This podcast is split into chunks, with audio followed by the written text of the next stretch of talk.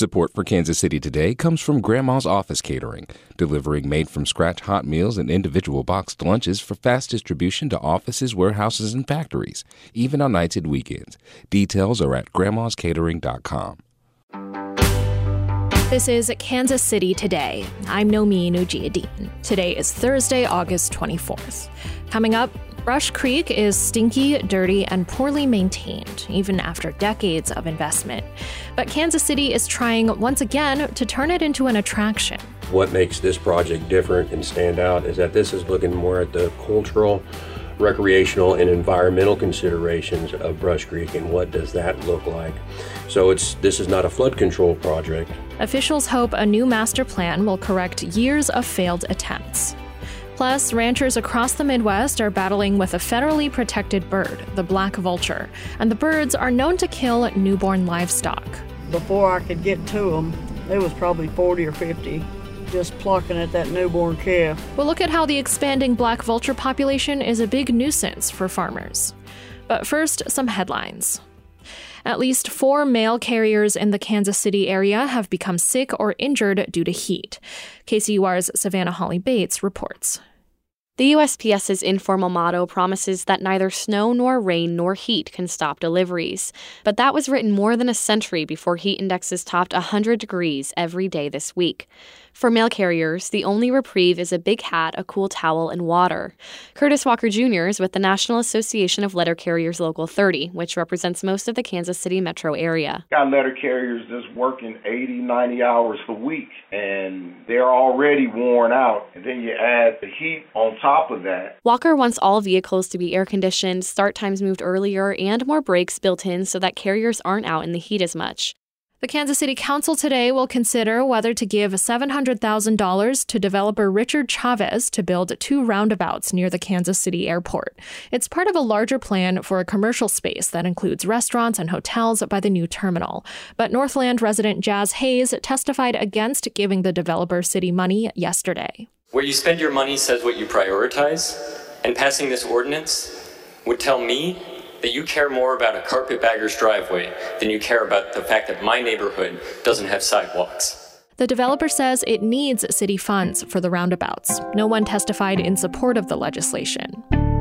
We'll be back after this.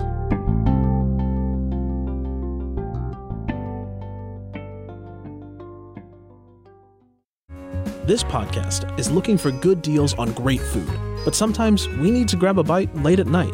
What are some of your favorite late night happy hours in the KC Metro? Text us at 816 601 4777. That's 816 601 4777. Standard texting rates apply. For decades, Kansas City officials have tried and failed to turn Brush Creek into an attraction people enjoy.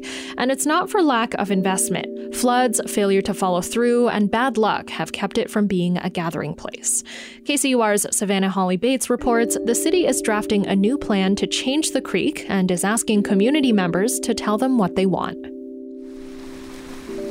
It seems sleepy, even dead, on an August walk along Brush Creek. Gondolas line the plaza, parked on shallow, murky water. Trash and debris slowly float along the waterway. Head east, and the sidewalk along the creek gets smaller and more cluttered.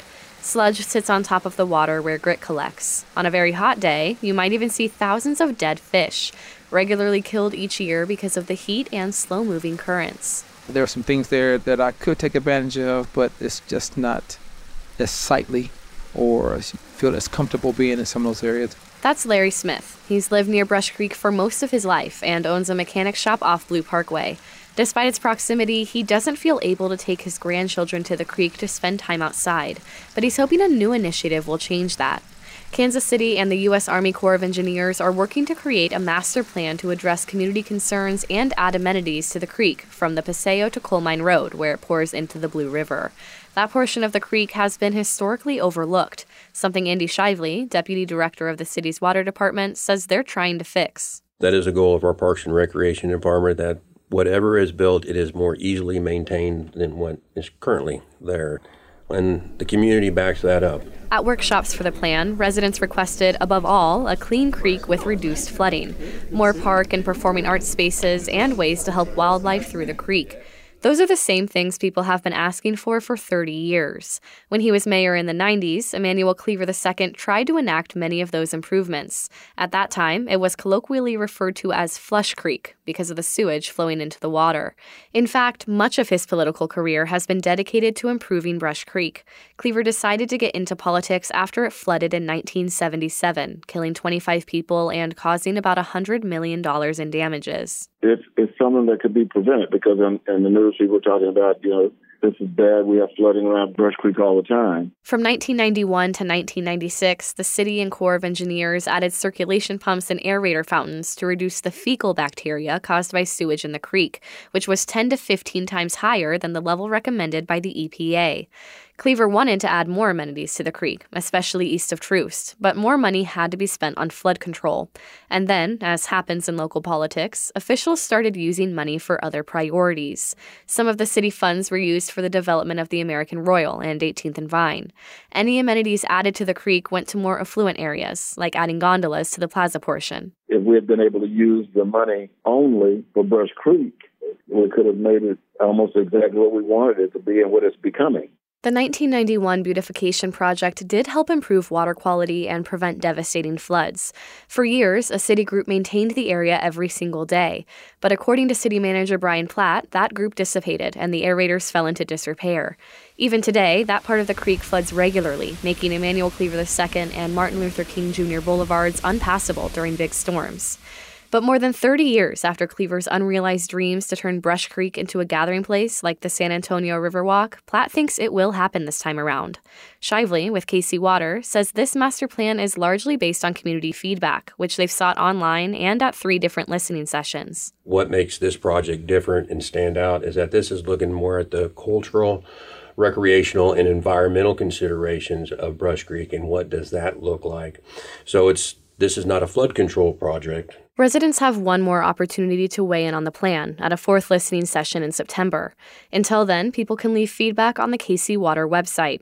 Larry Smith likes what he's seen so far. After more than 60 years around the creek, he's hoping he'll live long enough to one day take his grandkids to a safe and welcoming green space alongside it. Just a place to kind of let your hair down, you know, and, and be comfortable. And you can sit and hear water trickling from wherever and see people skateboard and bicycling and things of that nature. Nice. That's nice for the city. For KCUR 89.3, I'm Savannah Hawley-Bates.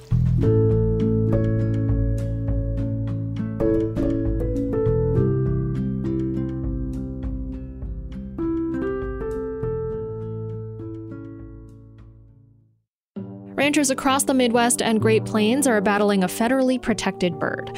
Black vultures have a reputation for killing newborn livestock. Harvest Public Media's Xcaret Nunez reports while the birds play an important ecological role, their expanding population is becoming a big nuisance for ranchers. A note to listeners the description of how vultures kill their prey is graphic. Driving his pickup truck through the bumpy pasture, Yancey Paul points to where he saw his newborn calf get eaten by black vultures last March. They killed that calf right down here. Before I could get to them, there was probably 40 or 50 just plucking at that newborn calf. Paul is a livestock producer in south central Oklahoma, and he's among a growing number of farmers and ranchers who've reported black vulture attacks on vulnerable livestock. He says he'll never forget the gruesome sight. They just literally pick holes in them. I mean, they start with their eyes and in their backside, and then just start pecking holes in their guts. Black Vultures' territory has expanded northward into Missouri, Indiana, and Illinois over the past decade, presenting new problems for producers. Not only do they lose out on thousands of dollars, but they grieve the violent death and the waste of time and effort that went into raising their livestock. Travis Grant is a wildlife biologist and state director of the U.S. Department of Agriculture Wildlife Services for Missouri and Iowa. While the migratory birds are originally from South America, Grant says there's not a lot of research on why they're moving north. One theory is warmer weather. The winters are a lot more mild than they ever have been in the past. And when you have a milder winter, then you have more food availability. They can then survive throughout the year in some of these areas and persist. Black vultures aren't an easy bird to scare away, and producers can't legally kill them without federal permission. That's because they're protected by the Migratory Bird Treaty Act. The U.S. Fish and Wildlife Service does issue permits allowing producers to kill a set number of black vultures per year. Grant says in Missouri, the legislature has invested in getting the word out about permits and how to keep vultures away. Here in Missouri, what they recommend to the landowners when they do take a black vulture is you go out and you hang it up as an effigy. You hang it by its feet upside down, wings splayed. Vultures are intelligent animals and they don't like being around their own dead. A black vulture effigy kind of acts like a scarecrow, and it's a strategy that some producers have found helpful. It solved about 99% of my problems. Chris Cloud is a beef cattle producer in southwestern Missouri that got a permit to kill five black vultures this year. He says he's killed four so far and has hung them up in trees where groups of 10 to 20 black vultures tend to hang out at one time. He says it's helped him keep black vultures off his cows, but worries about his neighbors. The sad thing is, though, if I keep them off my property, all they're going to do is go to somebody else's property. Wildlife experts say there's still a lot unknown about black vulture attacks, including how often they really kill their prey. Marion Wall is a doctoral student at Purdue University and is researching black vulture management. It's very difficult to tell when black vultures are actually responsible for something and when they're just at the scene of the crime. They're very good at making themselves look guilty. She says figuring out whether a black vulture is the culprit or if the calf was stillborn can help ranchers determine whether their herds have health issues. But she says it's also important to recognize the ecological service black vultures provide to everyone. Black vultures are known as nature's garbage men. By feasting on carcasses, they destroy deadly diseases like rabies and tuberculosis we really want to keep the vultures around here, keep them with their healthy populations. We just want to make sure that while we have those healthy populations, they're not also killing livestock. Wall says it's important to help livestock producers learn how to live with black vultures, because as long as the conditions are right, the bold birds are here to stay. For Harvest Public Media, I'm Xcaret Nunez. Harvest Public Media is a collaboration of public media newsrooms in the Midwest and Great Plains, including KCUR. This is Kansas City Today. I'm Nomin Ujiyediin. This podcast is produced by Paris Norvell and KCUR Studios and edited by Lisa Rodriguez and Gabe Rosenberg. To read Savannah's story on Brush Creek and Xcaret's story on the Black Vulture, visit kcur.org, where you can find more news from around the region from Kansas City's NPR station. If you like our show and want to help us out, please rate and review us on your favorite podcast app. Thanks for listening, and I'll see you tomorrow.